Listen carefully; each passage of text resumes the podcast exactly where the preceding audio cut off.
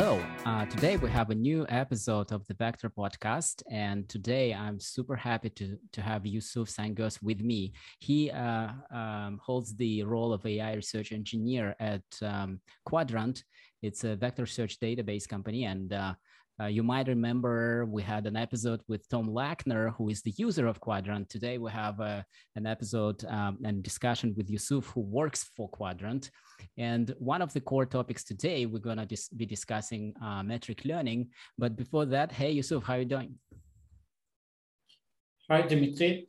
Uh, I'm super excited to join you in this episode to discuss metric learning, and thank you for having me.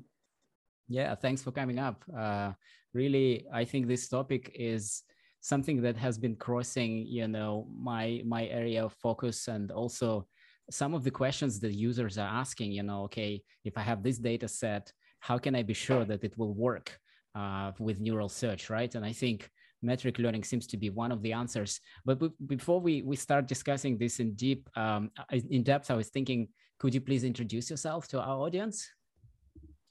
Yeah, sure.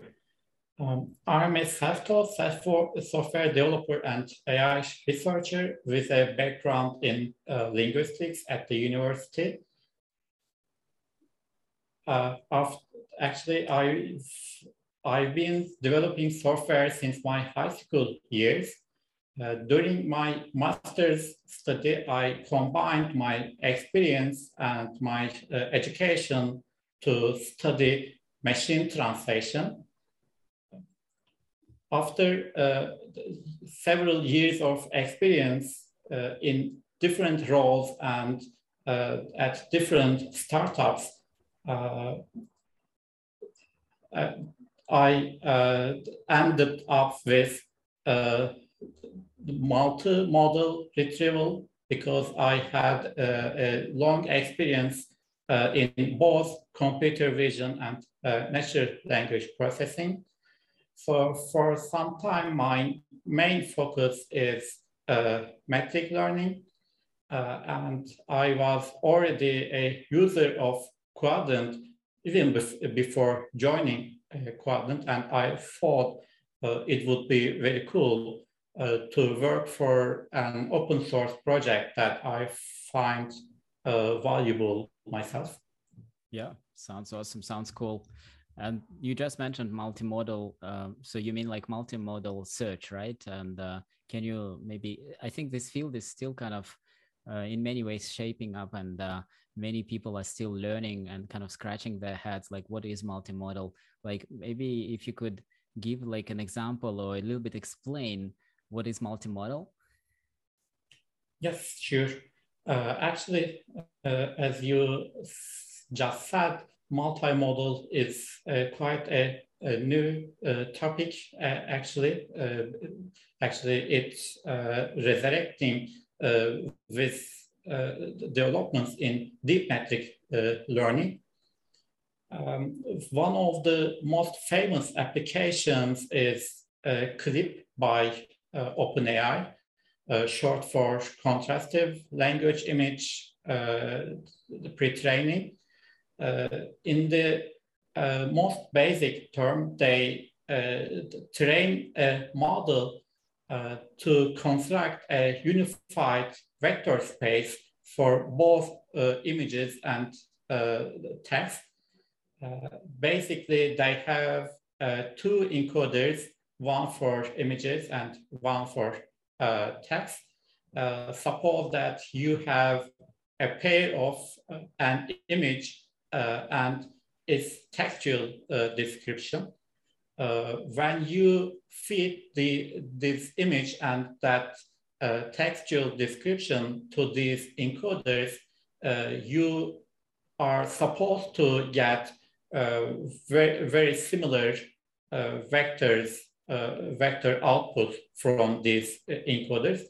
Uh, so you can search uh, images with a, a textual query or vice versa.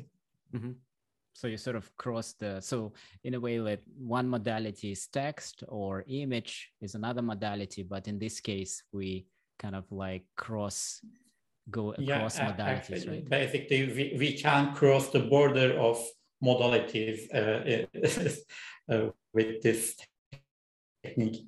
Yeah, yeah, which I think to, to many users will sound like uh, magic because you essentially, if you view an image like a set of pixels and uh, if you view query, textual query as a set of words, now you sort of like somehow magically you know search your words in pixels but actually that's not exactly what's happening you know of course we, we do the embedding and, and and so on but but but in a nutshell it kind of like sounds like this magical you know magical cross modal search there.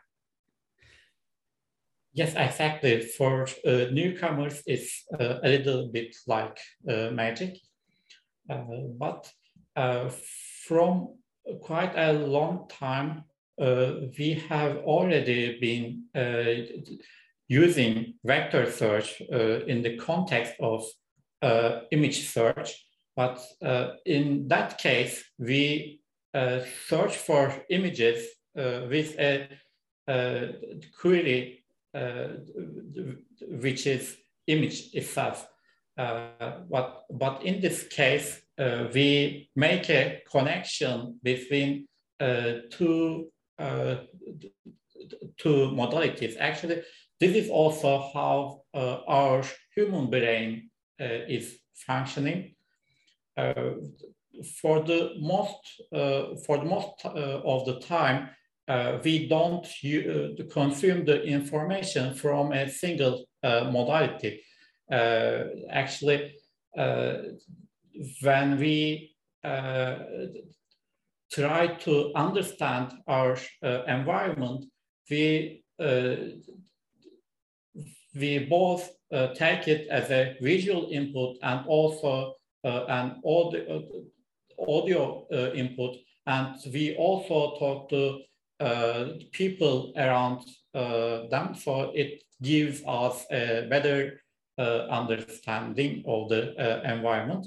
So if we want to make uh, our AI smarter, we also uh, need to uh, help them gain this ability as well. Uh, so beyond uh, searching for uh, images with a textual query, this also helps us to combine information from different sources.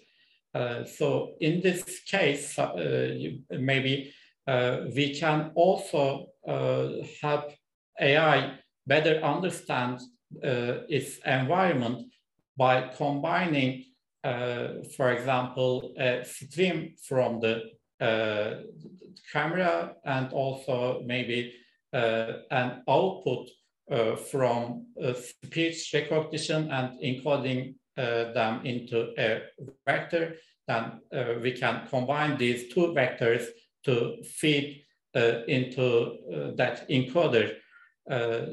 so this also open such uh, new opportunities. Yeah, yeah, that's a that's a great intro there. Also, like how you gave analogy with how human brain functions, so like how we take so many uh, signals into our decision making, right? Um, and and I, specifically like what you mentioned about CLIP, um, I, I, I like the fact that um, in practical settings, let's say if you have images, let's say of some goods, right? And you want to make a search in those goods, and you also have some metadata, let's say uh, titles or descriptions, right? It may be that some human decided um, what to put in that text, but they didn't put everything that there is on the image, right? And and so I think CLIP helps us to find um, sort of semantics that's hidden inside the image itself, right? So I think that's kind of like pra- pra- has practical uh, impact on what we build. Uh, yeah, exactly. Uh, actually, uh, it, in the traditional search, for example, let's uh, get an get the product search as an example. When you want to d- develop a product search for, for example, an e-commerce website, you need to uh, enter different uh, terms that can define that product to help uh, users find that uh, product with different uh, wording.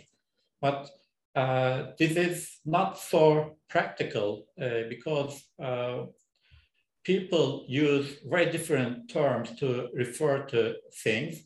Uh, and you, in, uh, in the current uh, capacity of e-commerce websites, we have uh, hundreds of thousands of uh, products. And uh, they also need to be updated once you add new products and remove uh, new products.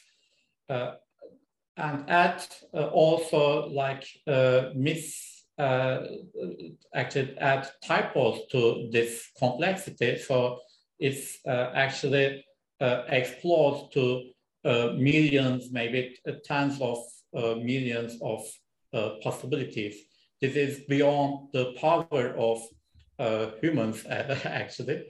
Uh, but once you make a connection, uh, make a connection between a text uh, and uh, images, you don't need to uh, enter such descriptive text. You only encode images into vectors and index them into a, a vector database. Then in the inference time, all you need is just uh, encode the textual uh, input as well and query that pre-indexed uh, database to get similar results. actually, this also uh, brings uh, new opportunities. For example, people usually um, enter some uh, predefined textual descriptors in this uh, search engines, uh, but some new products may have uh, brand new features that people are not accustomed to. So even in this case, our vector search-based uh, solution that combines images and text can bring that image as well. Yeah, that sounds cool. So it kind of opens up a lot of opportunities that didn't exist before when we modeled our object uh, uh, purely through textual, you know, representation, right? Uh, maybe somebody did attempt to also encode uh, images or some other binary format, but I think maybe it wasn't as efficient or uh, definitely not multimodal. Um, so that that that sounds so cool. And and and so, how do you um, how do you connect like where do you start usually let's say if you have a data set right um, and you want to um, implement neural search um, experience um, at what point of, uh, of time do you start thinking about uh, what the metric is the best for my data set? And also how, how do you approach it? Uh, from, from which angle do you usually approach this? And this is something that really happy to hear your theoretical as well as practical thoughts on this. Yeah, sure. Uh, actually, there, there are lots of uh, very different techniques and uh, methods and approaches to uh, metric learning that can uh, work for uh, some specific types of problems. But in my practical experience, I usually begin with, with, with an autoencoder because it's uh, already uh, uh, super easy to implement and easy to train. It can be applied to almost any data type. basically, in autoencoder, we have two models, an encoder and a, decoder. The uh, encoder part uh, encodes samples into uh, n-dimensional uh, vector.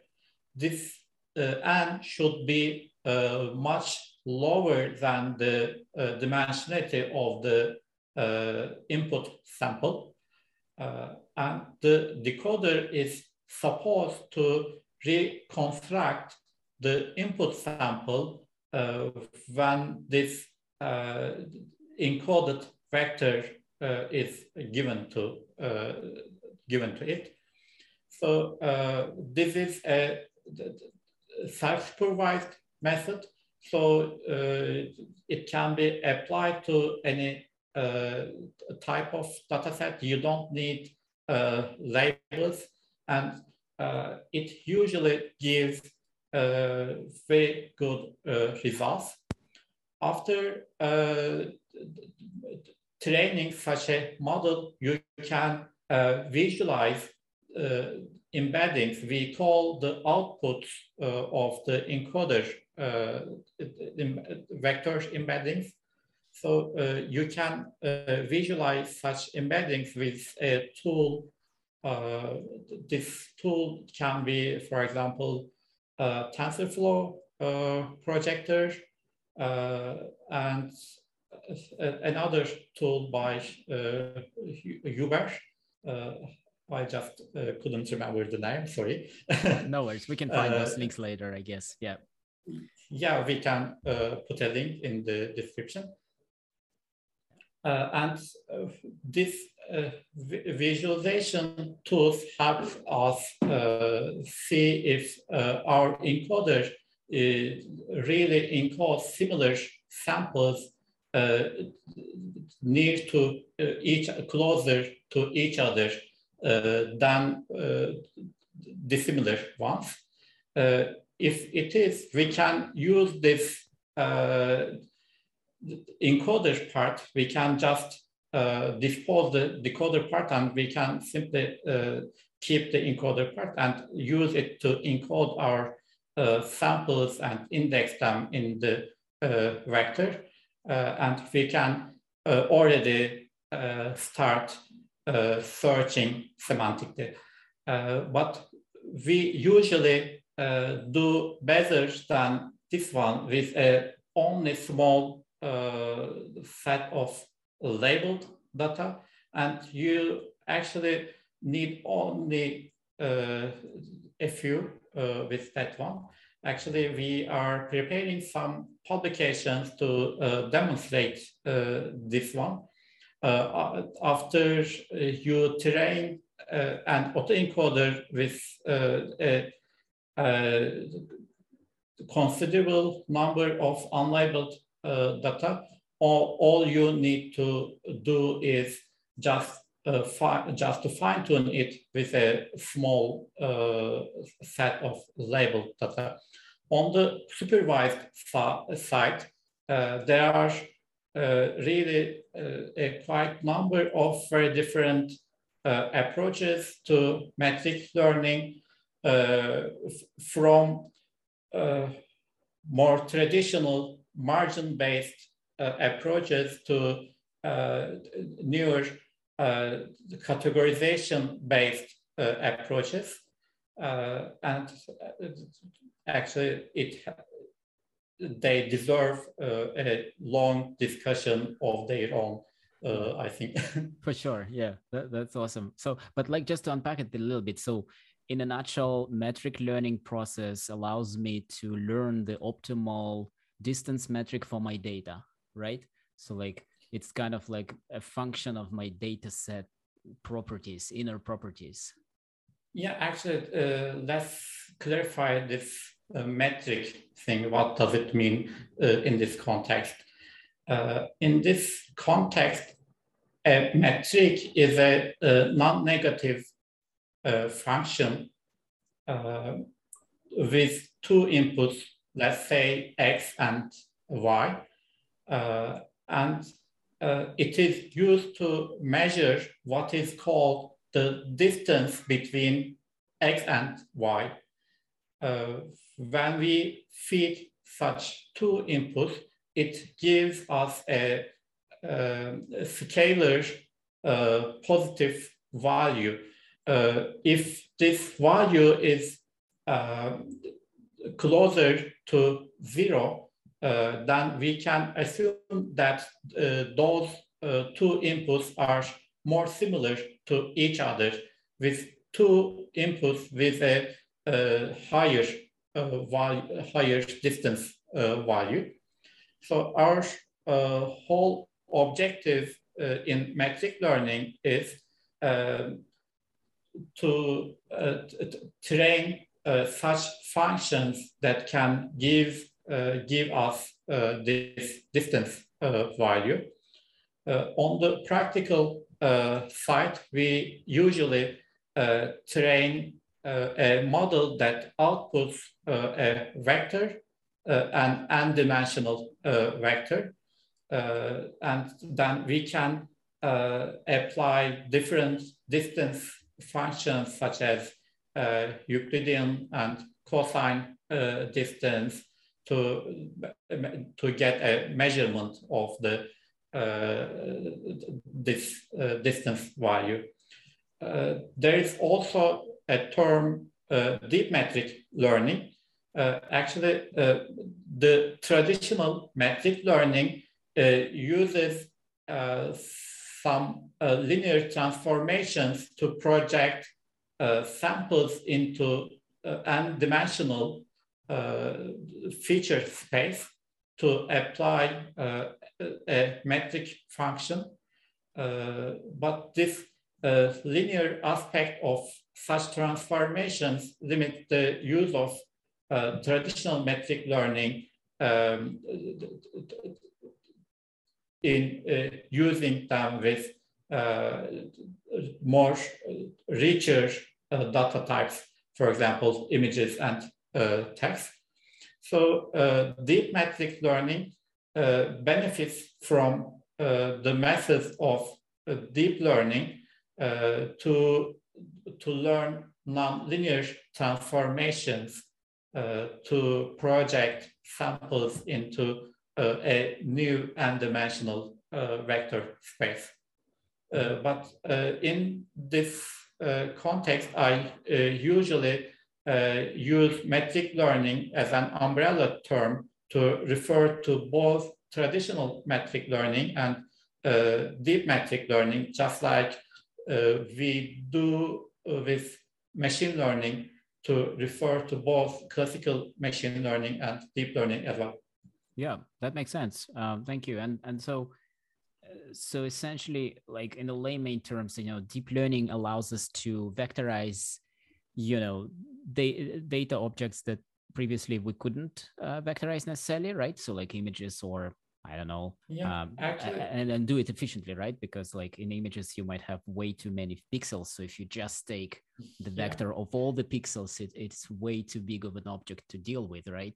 And so you you vectorize, as you said in the beginning, and you basically sort of um, uh, project it in a lower dimensional space.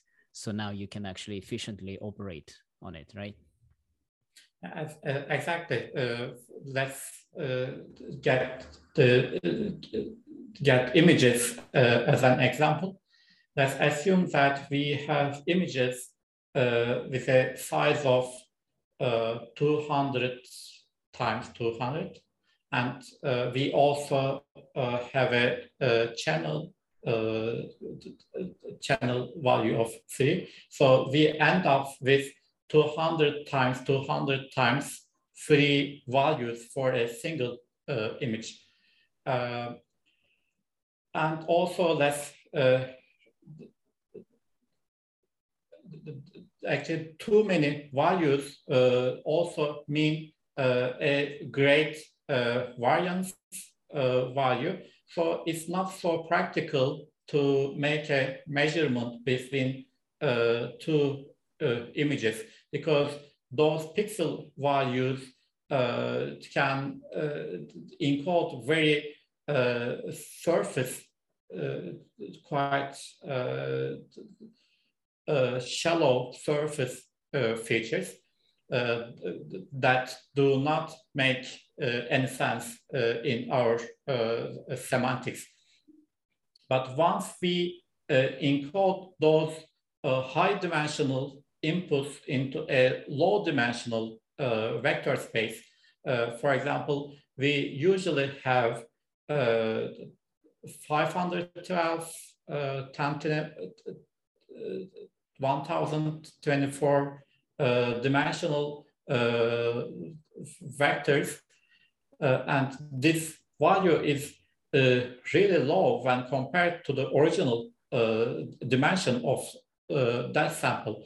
So in this case, that model should learn the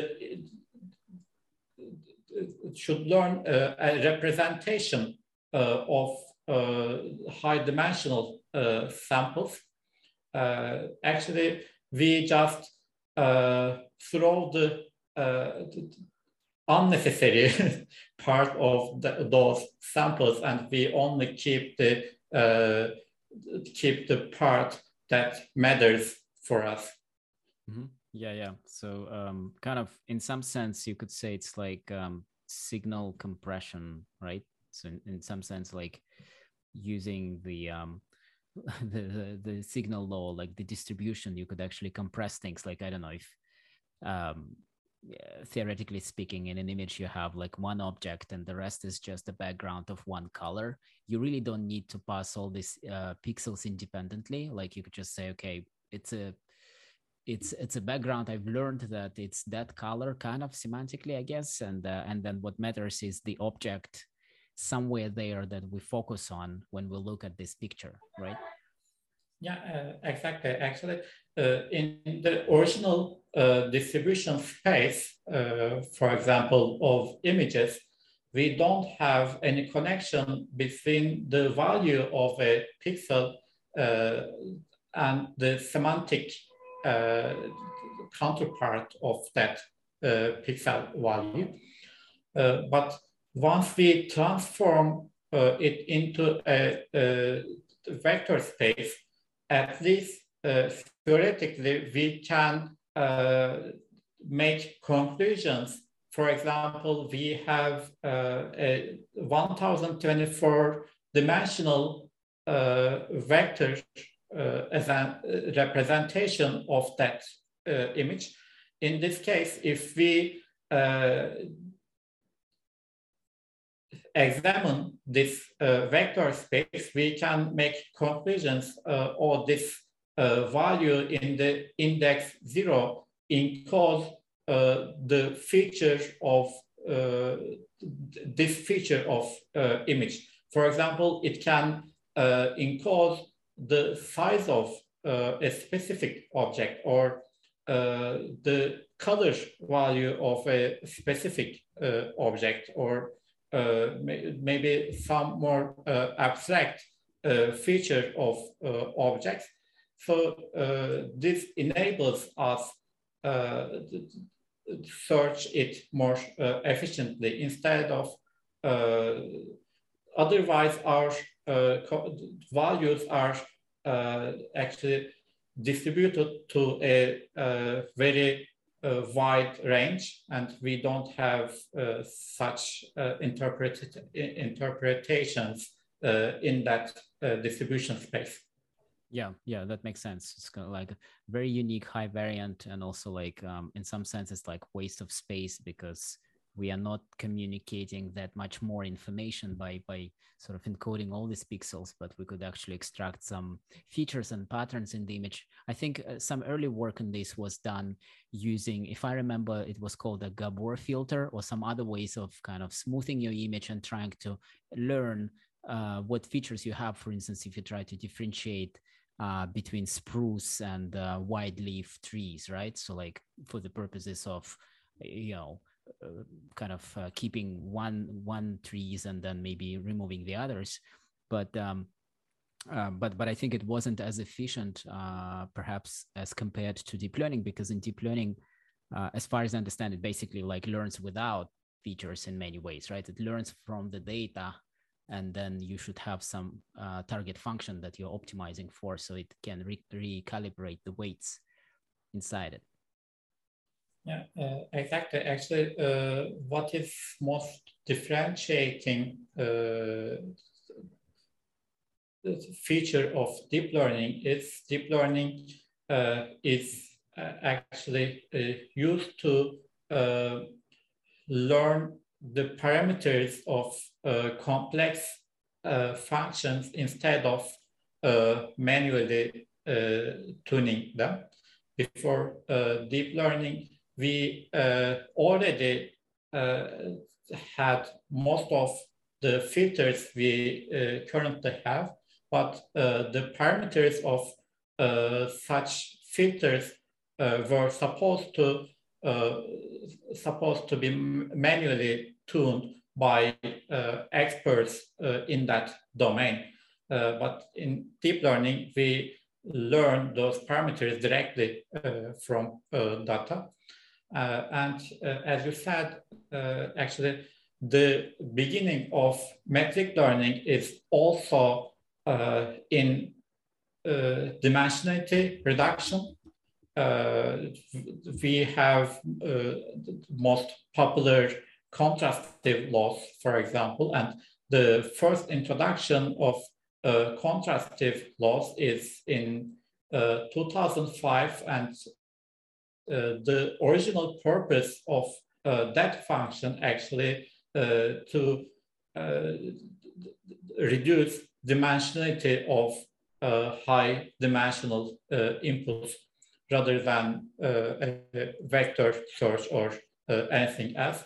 Uh, so actually, Andre Eng just tried to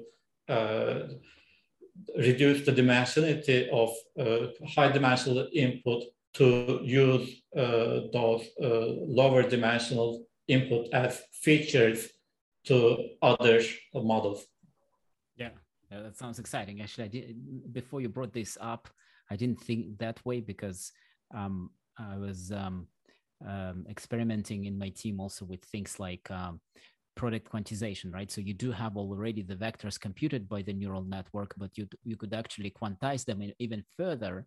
So you save space and uh, maybe, of course, you introduce some overlaps that might uh, decrease your precision, but slightly. But but uh, you're gonna you're gonna like uh, save a ton of space and make your search more efficient so it's kind of almost like you could think of dimensionality reduction in so many different levels and ways as you as you reason about your data right yeah exactly uh, actually metric learning is uh, is itself uh, a type of dimension reduction but uh, even after you apply met metric learning uh, and uh, like uh, vector encoding to your data, you still have a, a high dimensional vector.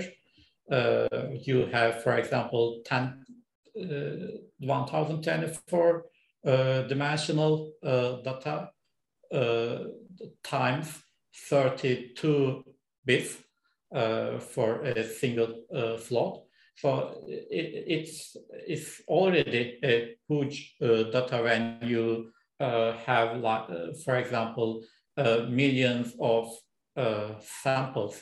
So uh, you can still actually apply some quantization methods to get even smaller representations from that one. And this can be also uh, hierarchical, uh, meaning that uh, you can get uh, several representations of the uh, same sample uh, at different levels of information encoded in that feature space. Yeah, that, that's fantastic. So I was also thinking like, um, if you could give like some practical example or setting you know where um, i could start thinking about deep learning uh, metric learning and also like uh, could you could you sort of point us in the direction of what tools are available so that i don't think we need to reinvent everything from scratch but maybe there are some practices also best practices available you know to to structure this process uh, can you give some advice on that yeah, sure. Uh, for a starter example, uh, actually, metric learning is uh, best known for its uh, use in uh, face recognition, but personally, I don't support use of machine learning to process biometric information. So I give an example from our everyday life. Actually, we uh, almost every day uh, use it, smart reply. Uh, the feature found in, for example, uh, Gmail, LinkedIn, uh, and other uh, messaging apps. Um, actually, it is trained from a large collection of uh, conversation histories in these uh, platforms. Uh, basically, they just like the example we taught in the beginning, image and textual unified vector space, they uh, construct a unified vector space for uh, conversation histories and single sentences. So uh, in any moment of conversation, you encode the history of that conversation uh, to retrieve uh, most uh, relevant Uh, replies to that uh, history. Uh, and you can show them as suggestions to the user and uh, user can pick one of them. Uh, and what is uh, exciting with this setup, you can also log the cho chosen reply and you can continue improving your model uh, from di direct, direct uh, feedback from your uh, actual users. So it's, uh, it's a really practical use case of uh, metric learning.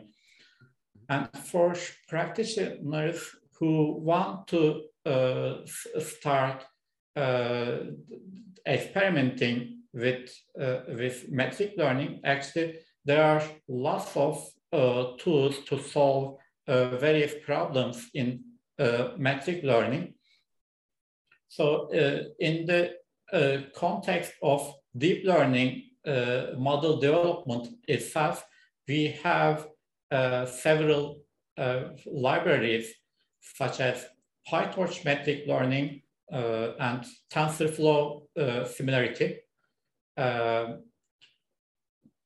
There are other uh, libraries as well, but I think uh, these are uh, most mature uh, libraries and most uh, how how shall I say uh, versatile libraries to tackle with different data types.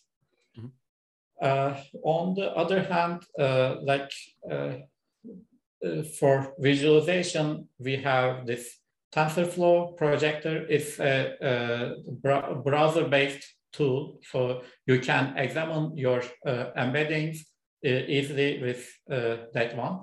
And there are also vector search databases that are increasing in number, but of course, uh, I, am a fan of uh, Qdrant uh, because it's really doing a, a, great job um, with, uh, with an extensive filtering support for uh, a variety of uh, data types. Uh, and is uh, doing this uh, very efficiently, very elegantly in only 40 megabytes. so it, it, opens up various opportunities to put uh, your metric learning model uh, into production uh, and to combine vector search with sparse search as well.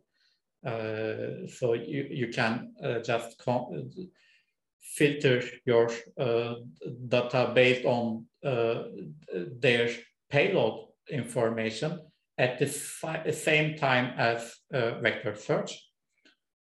Um,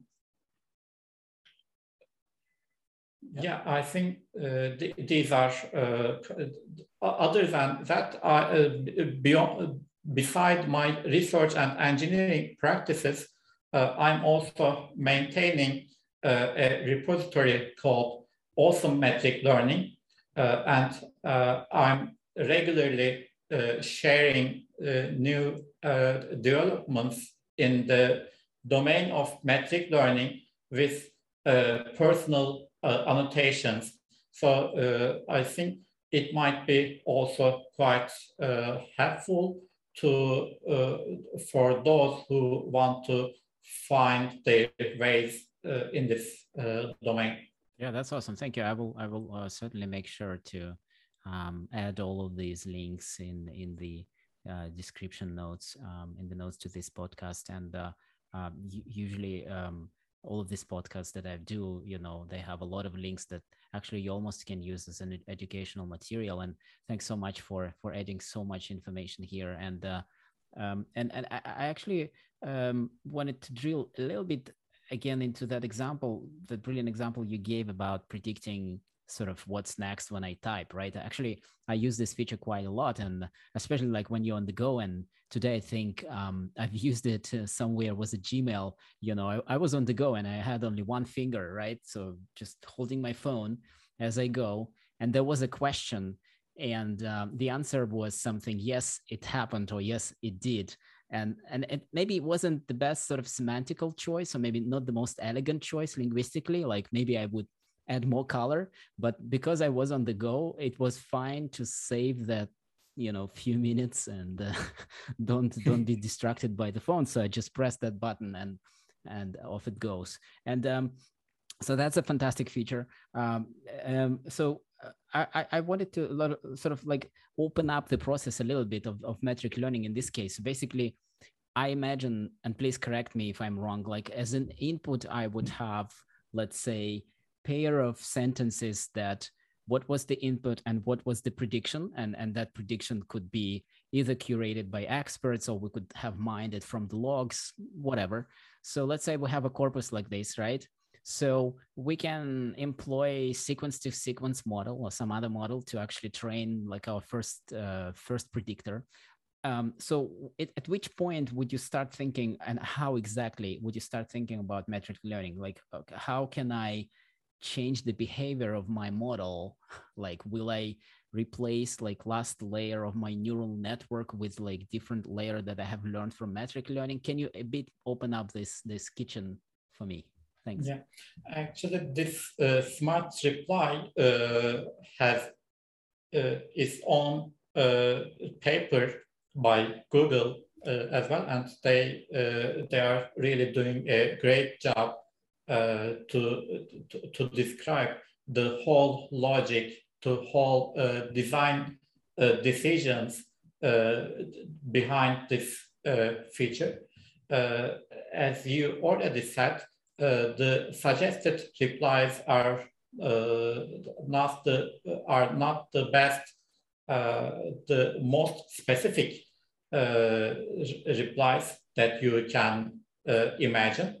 But uh, this is uh, actually uh, harsh by design because they do not generate those replies, but they, they have a, a, large collection of such, such replies and they should be as flexible as possible to fit into different uh, circumstances.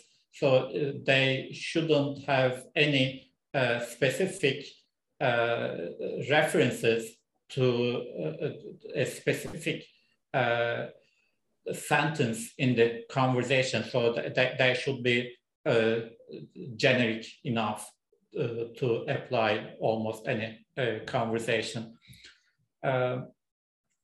for the training side, yeah, actually, they filter uh, a large collection from uh, the, different platforms uh, they are uh, running, uh, Gmail and other uh, platforms, and they filter short replies and semantically more broad samples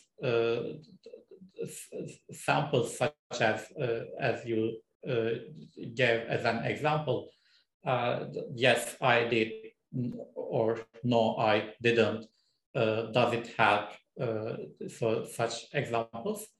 and the actual training algorithm works like this. They actually come up with a, a very creative, uh, very clever uh, loss function for uh, just to train this uh, this model.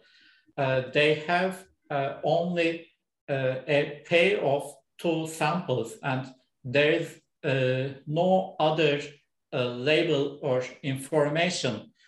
we only have one input and one uh, ground truth reply.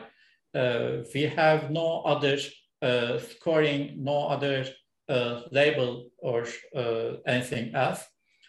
So uh, we only get a batch of, um, for example, n samples and we encode those uh, two n samples because we have uh, two uh, samples per pair, and we end up with two n samples.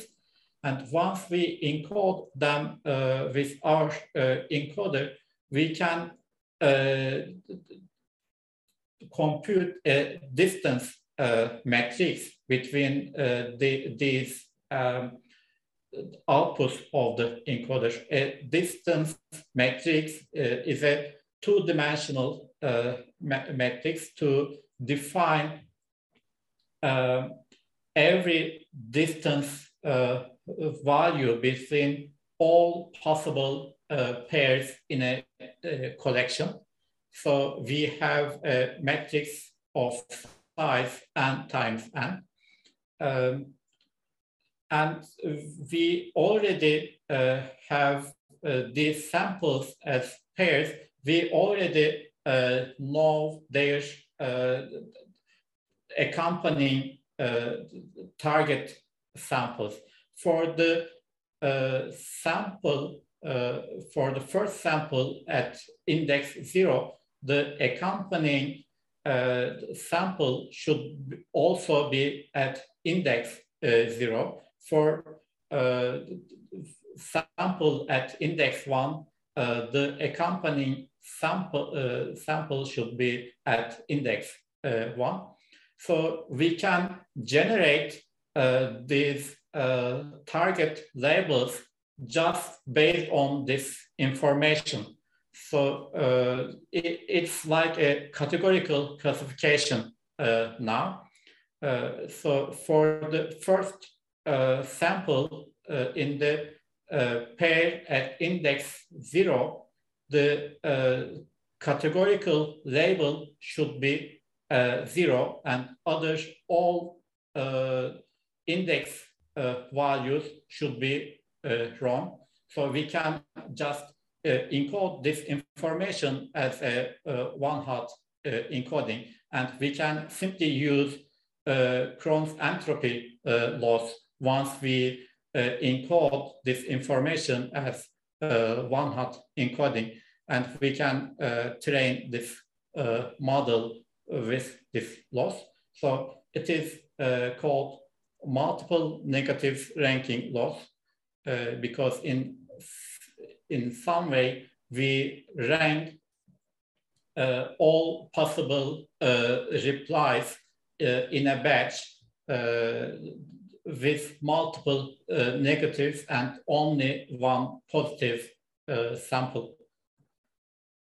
Yeah, and and so, um, so you would you would train this network with this um, with this loss function, and so the output will be what? Like, will it be like the optimal yeah. metric or optimal. Yeah, the, uh, once we uh, train this uh, uh model, uh, we uh, end up with a, a model that can encode a,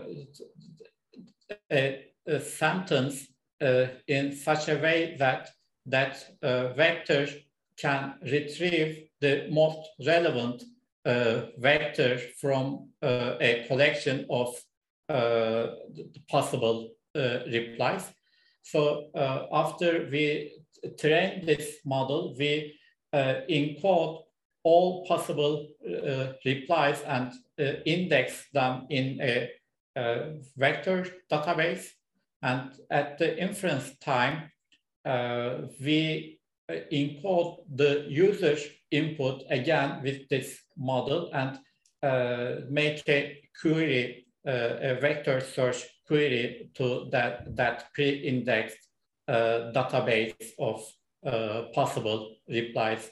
And we can get, for example, uh, k, k nearest neighbors to that vectors to suggest to users yeah i mean after you explain this like um it, it, it to me like the the mental image that evokes is that uh, we sort of like learn rather than learning the metric we're actually learning the vectors themselves. Like we're learning the best re- vector representation for our object to satisfy some goal right? Let's say uh, that uh, for this sentence you know the reply the closest reply should be this in some sense yeah, exactly. Actually, the model learns a, a, representation that uh, satisfies uh, the satisfies our uh, purpose.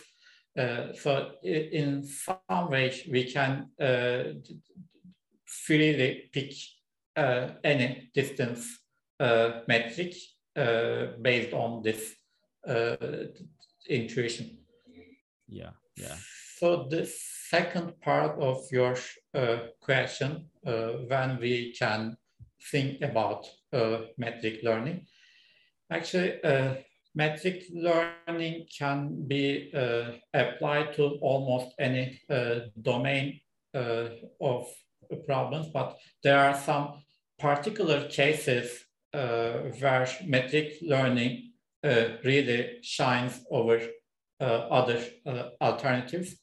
These are uh, actually uh, data scarce uh, regimes, especially for labeled, if you are short for labeled data, you can still uh, do a pretty good job with, for example, autoencoder, as we, uh, we already uh, discussed previously. Um, and also uh, if you have uh, rapidly changing uh, distributions, it's again very helpful. and if you have, for example, very a very high number of uh, classes, again, uh, metric learning can uh, do a good job. Finally, uh, metric learning uh, is uh, one of the best way of to, to be able to uh, actually uh, increase the performance of uh, machine learning models even after training. In normal deep learning training, there is no way to increase the performance of a model after training uh, is complete. But uh, in uh, metric learning, this is quite possible. for example, instead of just train a classification model to make a, a, probability distribution over a, a set of uh, classes, we can train a metric learning model uh, and encode samples with that uh, model to store somewhere. And uh, during the inference, we can query that uh, store to get uh, most similar uh, k nearest neighbors and uh, decide on the predicted category based on the majority vote, vote of those k nearest neighbors. This is uh, called KNN classification, in fact. and in in the practical side, on the practical side, you can uh, continue to add uh, new samples uh, to that store with, without Uh, any need to uh, retrain the model. Uh, and once you add uh, new samples to uh, your uh, model performance will, will also increase. And also there is another use case, for example, a more recent approach by DeepMind uh, up until now, the only way to uh, make AI uh, smarter is usually um, train a bigger and bigger language model.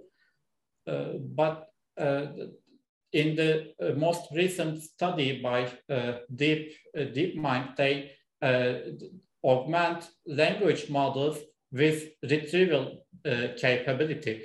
This means um, actually they um, encode and um, store a large collection of uh, corpus uh, in a vector uh, database. And during the inference, uh, they uh, query this database to get most similar, most relevant um, uh, sentences, most uh, relevant uh, text to the user input, and they combine them to to feed feed to the model. and with this technique, they can achieve the um, same performance as GPT-3 with uh, Uh, with 25x uh, uh, less parameters.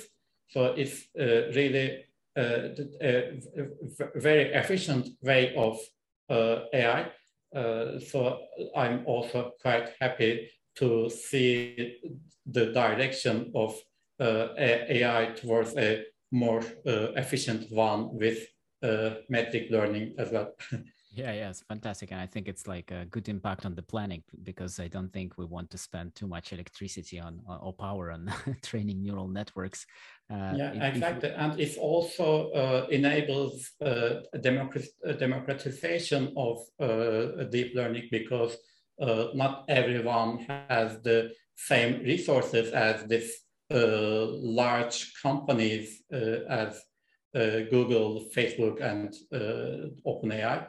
So I think uh, it's also uh, important for that reason as well.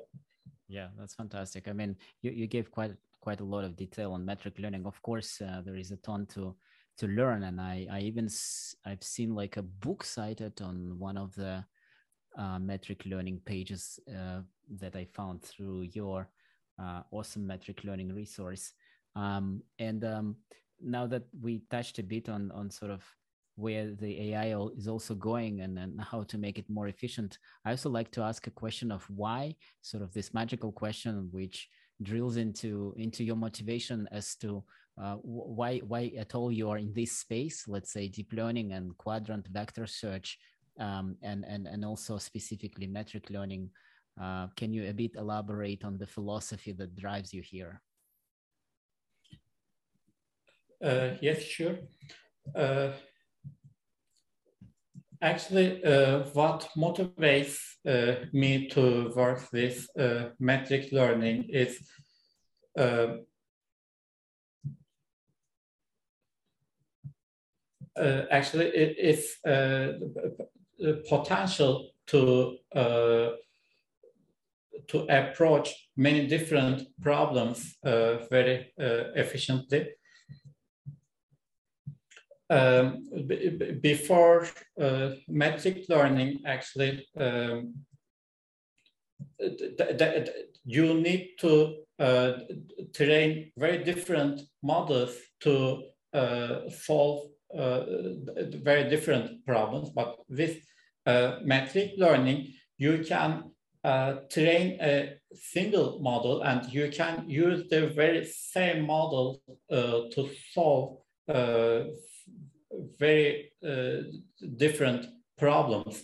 Uh, and this is also uh, another side that makes metric learning efficient.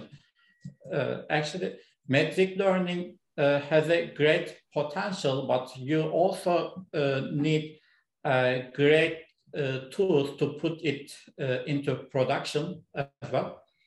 Um, uh, for example, uh, up until now, there was uh, no way to um, combine vector search with payload information. even if you make a connection that uh, it was not uh, so practical because you lose some information because you you do not uh, you you uh, could not filter uh, Uh, the uh, two streams of uh, information uh, at the same time. Qdrant is doing a, a, great job by combining uh, vector search with uh, filterable payload uh, information. So it opens up quite quite a few new opportunities. Um, for that one, uh, you can uh, filter your information based on its geographic geographic uh, place, uh, for example, uh, or another sparse category, a, numeric value or anything else, while at the same time doing a, a vector search. So I think it's uh, really exciting. Um, for, one of the most uh, common problems in uh, AI, uh, you actually do the research, but you don't have the uh, required tooling to make it practical in the uh, real world. So I think uh, it's quite important to have such tools as Qdrant to achieve uh, very different, uh, very difficult and challenging problems uh, very uh, elegant and efficiently.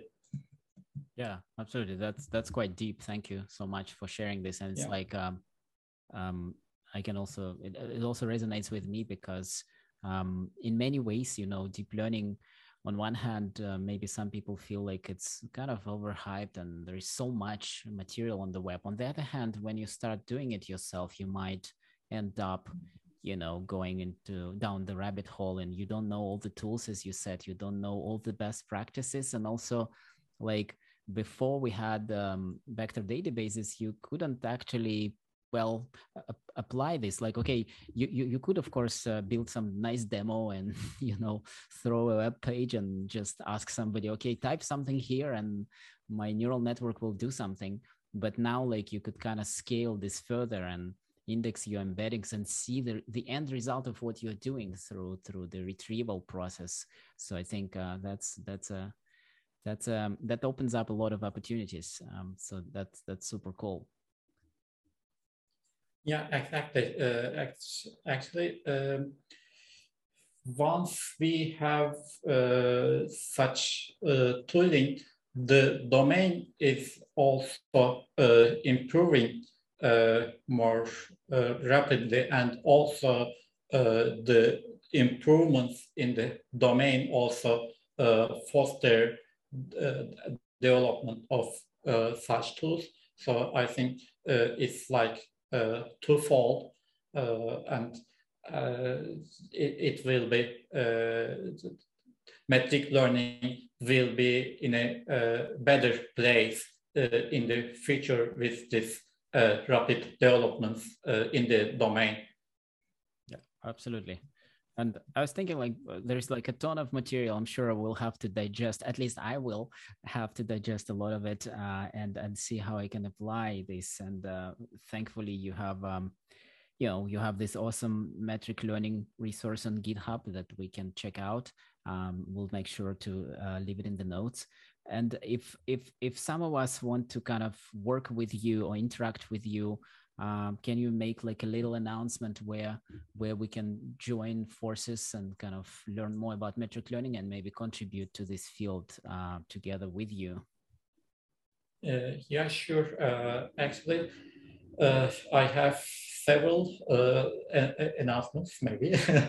Uh, first um, beyond my research and engineering side, I'm also a, a, community guy, guy, and we have a Discord server uh, at Qdrant uh, where we uh, hold paper reading uh, clubs.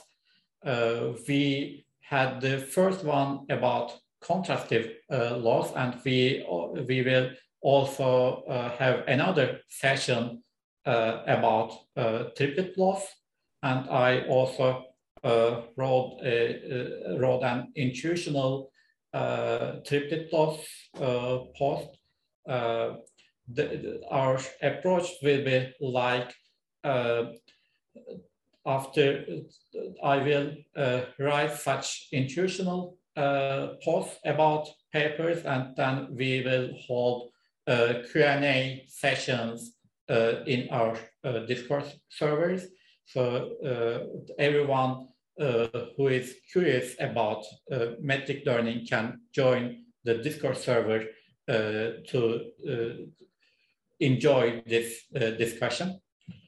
Uh, apart, apart from that one, uh, beside my professional life, uh, I'm recognized as a Google developer expert on machine learning on the volunteering side, community side. Uh, and this year uh, at Google Summer of Code, uh, I will serve as a TensorFlow mentor for the TensorFlow Similarity Python package. it's a, package for metric learning in the TensorFlow ecosystem.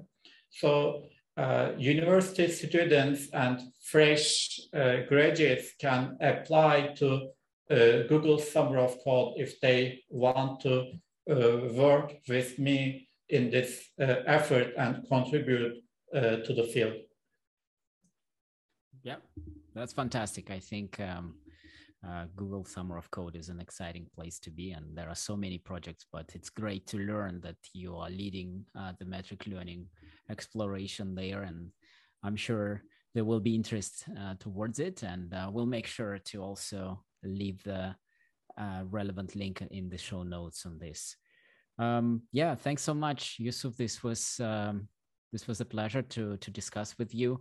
I, I, I feel like I dipped some of my fingers in the water of uh, metric learning. I think there is still a ton to learn, and thanks so much for you know introducing it from so multi- multiple angles. Really enjoyed this conversation. Uh, thank you, Dmitry, again for this uh, great opportunity. Uh, I hope uh, uh, the, the, audience also enjoyed it as well. And I hope uh, it would be helpful for uh, those who, who, who, are interested in metric learning. Yeah, for sure, for sure. Thank you so much. I learned a ton and uh, hope uh, I'll, I'll also see you um, maybe doing some presentations or reading your blogs uh, to learn more about it. Thank, thanks so much. Thank you so much. Yeah, bye bye.